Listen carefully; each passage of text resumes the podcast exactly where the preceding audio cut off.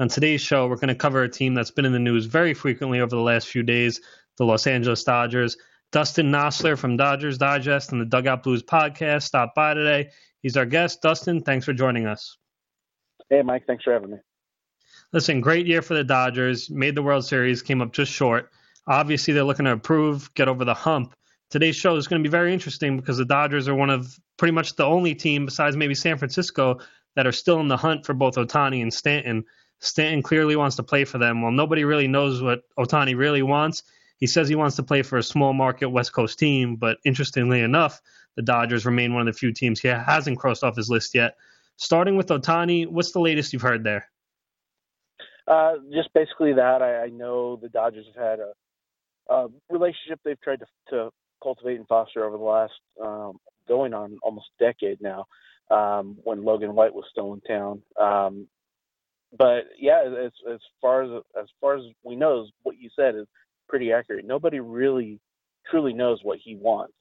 Um, he, he's taken all seven meetings with the, the seven finalists, and I, he has to decide by December 22nd. Um, you know, that's still, well, we're December 6th today, so there's still plenty of time for this to drag out. I, I don't suspect it'll drag out that long. Um, but, you know, I, I think the Dodgers have as good a chance as any team, really, just kind of things I've heard behind the scenes and stuff that, you know, it doesn't seem like they have uh, they're not getting as much credit nationally as maybe they should be. if they end up signing him, I, I bet a lot of folks in the national spotlight are going to be surprised. And I'm over here in New York, and it was interesting to see him spur the Yankees and the Red Sox that he doesn't want to go there, but keep the Dodgers on his list. So maybe that tells you something uh, with the organization that he likes. Maybe let me put you in the shoes of the Dodgers front office here, and this is straight off the questionnaire he sent out to all the teams if you were in office with Ohtani right now and you had to tell him why the Dodgers are a desirable place for him to play, what would you say? They're obviously one of the most prestigious franchises in, in the game. They've been around for 100 plus years. Um, they, like we, like you said in the intro, they were uh, went away from the World Series championship. Um, they're built to contend at, at a championship level um, for many years to come because Andrew Friedman, Farhan Zaidi, and and everybody else have, have done a great job rebuilding the farm system, um, not getting hunkered down by too many big contracts. Um, they're still trying to work off some of the contracts from the previous regime. Um, you know, their their outlook is is very bright, and they're willing to allow him to be a two way player. Um, you know, some of these guys in the front office are some of the smartest baseball minds uh, in the game today, and if anybody's going to be at the forefront of any kind of new revolution or new kind of philosophy when it comes to playing the game and, and maximizing a player's talents and abilities, it's going to be the guys in the Dodgers front office. And I think being a two-way player seems like what's most important to him. So if the Dodgers can can fulfill that, which I'm assuming they are, since they're one of the final seven teams, maybe that's something he's he'll go with them for. Shifting over to Stanton, everybody knows he wants to be a Dodger already. He's almost forcing the Marlins' hand. And maybe if the Dodgers can hold out long enough, they could get Stanton at maybe a discounted price. What have you heard, and what do you think it will cost the Dodgers to get a guy like Stanton? Yeah, I think if if he really like if he didn't think there was a chance of him going to the Dodgers, he might have accepted one of the other. Uh, he might have waived his no trade clause for one of the other teams, the Giants or the Cardinals, by now. Um, he's a Southern California kid. He grew up his high school is about 15, 16 miles away from Dodger Stadium. So it, it's pretty, like you said, it's pretty obvious he wants to go to the Dodgers. Um, the Dodgers front office, you know, they're dealing with the Ohtani stuff, the rest of the offseason stuff, and then they're going to have to factor this in. So they're, I, I bet they're trying to figure out a way to make it work because they also want to get under the luxury tax number, so they reset their penalty.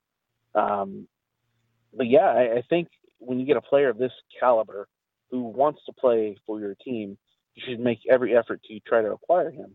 And you know, there, there's no guarantee next off season guys like Bryce Harper or or Manny Machado or, or anybody of any other pre, premium free agents are going to sign with the Dodgers. We know Stanton wants to play for the Dodgers, so if you can get him at a discounted rate by holding out a little longer and kind of forcing, like you said, forcing the Marlins hand, um, that seems kind of like what this front office would do. And you know, it, it's Stanton's no trade clause is really what's holding all this up. It seems the longer he holds out, the better it is for the Dodgers because at some point the Marlins, I mean, they seem like they're ready to get rid of him any day, so that's going to have to happen. That actually brings me into my first fan question here from at Parades on Fig Street 9. He says, if we don't land Stanton or Ohtani, is there a shot that we go after JD, obviously referring to the Dodgers? Uh, JD Martinez, yeah. I don't think so. Um, the Dodgers, I mean, a lot, every team had a chance to trade for him at the trade deadline. Um, he went to the Diamondbacks for a really underwhelming package. Um, went and, and totally destroyed the ball while he was there. Um, if they didn't take a chance on him at that point, I don't know if they're going to be willing to give him a six or seven year deal at you know 25 plus million a season uh, for a guy who, who's who's one of the best hitters in the game, but he's also 30 and his defensive metrics don't grade out nearly as well as, as a guy like Stanton. Um, I think that's the biggest holdup is is they don't like his defense that much. So I, I think it'd be a pass. Now, well, before we move on from the hot stove stuff, just real quick, when I'm looking at the roster, breaking it down, as far as the hitting, they really didn't lose much. They lost Curtis Granderson, Franklin Gutierrez, and Chase Utley. Pitching wise, yeah, they lost Darvish, but the rotation, they still got Kershaw, Hill, Wood, Maeda, Ryu, McCarthy. And from the bullpen, it's pretty much the same besides the loss of Brandon Morrow and Tony Watson, which are decent losses, but they got enough guys to supplement that. Where, what needs are the Dodgers going to try and fill here, and who are they going to try and fill it with? Yeah, and just because some of these guys are free agents doesn't mean they don't want to bring them back. I know they want to bring back Brandon Morrow. I think they might want to bring back Tony Watson, but it just depends how much the going rate is going to be for those guys. I don't know if they're going to be in the Darvish sweepstakes unless he gives them a friendly kind of discount deal, which he has no reason to do.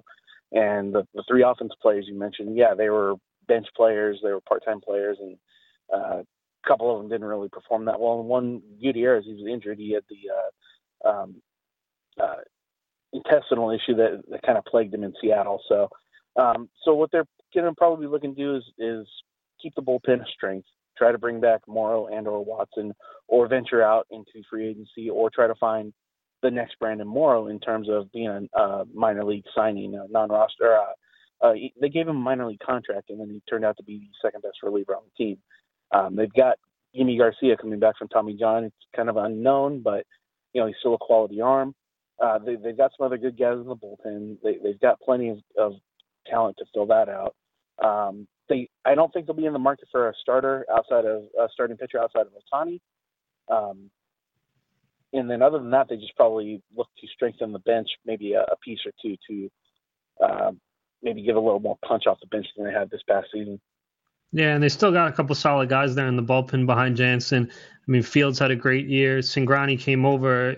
He could pitch a little bit still. You got Baez, Stripling, Avilan. So even without Morrow Watson, they still might be all right moving on to the fantasy portion of the show and my fantasy owners i probably get questions every day about cody bellinger and was it real? Is he going to be even better? I mean the guy hit 39 homers with 97 rbis he's only 22 years old. He did strike out 146 times struggled a little bit in the playoffs. Is what what do you think the ceiling is for him? Is the best yet to come? Uh, I, i'm not sure. This is a tough one because i think the season he just had might have been what we had expected his ceiling to be before the start of the season. Um, he took it to another level uh, in his debut season. So to say his ceiling is, is higher than what he did this past season is kind of risky because you're talking about a 40, 45 home run guy um, playing, you know, excellent defense at first base and, and or the outfield. Um, I, I think it's for real. I, I don't know if he's going to it's it's really difficult. I didn't expect him to hit 39 home runs. I knew he had power. I knew he had tons of raw power. I didn't know he had 39 home runs in his his first season power. So uh, I do think he's probably one of the best fantasy options on the Dodgers, especially because he can swipe a few bases. But you know, I, I don't. I wouldn't expect him to be the next like Giancarlo Stanton in terms of hitting 50 plus home runs a year. I agree. I think asking any more than 267, 39 homers, 97 RBIs, 10 stolen bases is getting a little greedy. I know he's only 22 years old, but there's only so so much he could go up. Another guy, Chris Taylor, who had a phenomenal 2017. He's a little older. He's 27 years old. mind you, I'm a Seattle Mariners fan, and I saw this guy play in Seattle, and I never thought his 2017 would happen. He had two career home runs in 72 games before last season. Comes out, hits 21 homers and 288, 72 RBIs, 17 stolen bases. Baseball Reference actually projects him to hit 269 with 17 homers and 12 stolen bases. So it's not too far from this year. You think he's going to repeat his 2017 success in 2018? I think I think he's more. I think he's closer to the player he was in 2017 than the player he was before he came to the Dodgers. Um, and that's quite the the chasm between the two. But I don't know if he'll be as good as he was last season. Um, but there are some folks who are high on him who think this is not a fluke. This might be more of what we'll see. The only thing I'm a little concerned about with him is his strikeout rate's a little high for the type of hitter he is. At least the type of hitter we perceive him to be. So um, but he's got the power speed combination. He puts the bat on the ball. Um, he, will take a walk every once in a while. I mean, you know, if he can somehow, if he can continue this kind of level of performance, uh, he's gonna be quite a valuable player. He's a guy that I think everybody's expecting regression from, and that regression might actually not come. So you might be able to get him at a at a cheaper price, than he's really valued. Two other guys that I'm personally very interested in. The Dodgers said they were interested in parting ways with Grandal. He only started two games in the postseason. Austin Barnes, I think, started the other 13 games. Who's going to be the opening day catcher? Because Barnes really had a great year. I mean, he had 290 and eight homers and 218 at bats, had 40 RBIs. And as good as Grandal is, the average is too low. The strikeouts, I mean, he gets on base a lot. But who's going to be the opening day catcher? You think? I think it'll be Barnes. I I think, especially if they end up trading for Stanton, they'll they'll find a way to move Grandal um, to save a little money and the fact that I don't think they want to pay seven plus million dollars for a backup catcher. Uh, who would be a backup catcher on this team, but it can start for two thirds of the other teams in, in baseball. And that's a you know it's a decent trade chip. I you know his value is not super high um, because he only has one year left on his deal before free agency. But you know he's he's got power and he's got the ability to to draw walks, even though that kind of fell off this past season. But um, you know, he he's a he's an interesting guy for this winter for a team looking for a a starting catcher. You may need a stopgap for a prospect coming up, or they just want a guy who's one of the best framers in the game too to try to uh, maybe teach one of the younger catchers while also you know playing 120 games. Um, and Barnes, he's so versatile. Um, you know, the Dodgers are playing him a little bit at second base as well um, he's he's long past due uh, for for getting a starting job. The only reason he hasn't been a starter yet is because he was blocked by AJ Ellis and then he has Yasmani Grandal. Yeah, I think Barnes definitely got to keep an eye on. He's definitely shown some promise. Another question we had in from at Dodgers Kings fan. He says, "What prospect will be a surprise call up?" You got any answers for him? Yeah, I, I follow the prospects pretty closely. So um, I'm, I'm going to try to limit this to guys who aren't on the 40 man roster right now. And I, I thought about this a little bit. And I'm going to go with Edwin Rios. He's a corner infielder, most likely a first baseman. Um, he's got big time power from the left side. Um, the hit tool is a little suspect at times, and he doesn't walk that much. But he showed some, he took some big steps forward uh, in 2017 after a so-so showing in Double A in 2016, he performed well there, and then got a call up to Triple A and performed even better and and hit for a lot of power. Um, I could see some scenario that that sees him get some some uh, major league playing time in 2018. Um, I'm not sure it's the greatest thing for the Dodgers because that means a lot will have happened in front of him in terms, you know, most likely injuries. But if you're looking for a guy who's not on the 40 man, who's not, you know, 19 years old or anything, he's 20, I think he's gonna be 23 years old. So uh, I'll, I'll, I'll go with Rios. And he's a guy. I mean, over Double A in two seasons, 25, 20 homers, I think it is. Yeah, 20 homers, 80 RBIs, and 300. So he's definitely got to keep an eye on. And I'm looking at the the Dodger system here. They got six guys here in the top 100. One of them being the catcher Ruiz, who's 19 years old. So he'll eventually push his way up to work with Barnes. But a couple of the other guys here, Walker Buehler, everybody knows about. Verdugo, everybody knows about. Yadier Alvarez, who I love from Cuba, is only 21 years old. Kendall playing the outfield was the 2017 first round pick. And Yusniel Diaz, another Cuban guy. Are we going to see these guys in the majors this year? Any of these guys? uh, you'll definitely see Walker Buehler. He'll probably start in AAA to kind of stretch back out to being a starter because uh, about uh, three quarters of the way through last season, the Dodgers moved him to the bullpen in AAA to get him ready for a potential role out of the bullpen in the in September and in October. Um, Alex Verdugo made his debut already. Um, I, I think he'll be there if there if there's an injury because they've also got Joc Pederson and Andrew Toles uh, coming back from injury uh, to fill out the outfield. So the outfield's not exactly wide open right now for for him. Um, other than that, may I mean Yadier Alvarez would have to greatly improve his command to sniff the majors in 2018, and it would probably be out of the bullpen. Um, uh, Ruiz is still a couple years away. Kendall's still a couple years away. I really like Yusniel Diaz. I think he's on the verge of a breakout season. Uh, I don't know if it'll be enough to get into the majors, but he's a guy to watch going forward. I think. I agree. Does Verdugo make the opening day roster? Uh, I, if I had to guess right now, I'd say no. Um, mind you, we're still in early December, so a lot of things can happen over the off season. I mean, there's there's a chance he might not even be with the organization uh, come opening day. He might be traded, um, especially if they are going to try to acquire Giancarlo Stanton. You know, if you have Stanton and Taylor and, and Yasiel Puig in the outfield, there's not a ton of room for a, for a young player to break through there. I know this is a team full of established guys for the most part. Can you give me one guy, give my fantasy owners one guy, pitcher or hitter, that you think is going to take the next step this year and be even better than he was? Hmm. So it's an interesting question. Um, I, I want to say Logan Forsythe, but he's already been kind of established. He's had a down year. Mm-hmm. Um, uh, you know, I'm, I'm going to go. I'm going to go with Enrique Hernandez. Hernandez. Um, he showed something in the second half of last season and in the postseason. Um, I think he might be.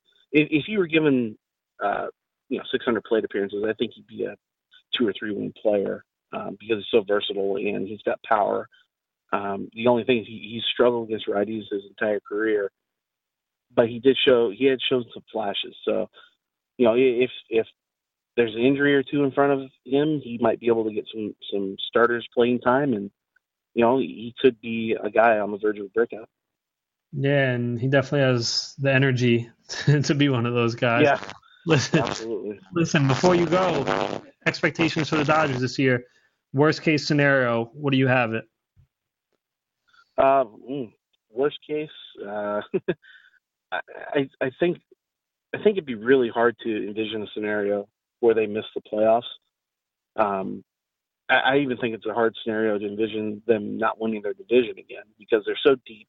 They've got so much talent. Even if guys get hurt, they've got guys to step up. They've got young guys on the farm ready to come in and we haven't even seen exactly what's going to happen, uh, what the team's going to look like uh, come March. So, I I think if you want to say worst case scenario, wild card two, um, and that's that's even pushing it for me. I agree. Definite playoff team. I'm sure they'll be in the World Series hunt by the, when things are all said and done, especially if they add Ohtani or Stanton or whoever else they add. It's pretty much the rich getting richer. Listen, thanks for coming on the show. Dustin Nosler at Dustin Nosler, writer, editor for Dodgers Digest. Go follow Dodgers Digest at Dodgers Digest, co host of Dugout Blues podcast, and a contributor for at Hardball underscore Times. Dustin, really appreciate you coming on. All right. Thanks, Mike.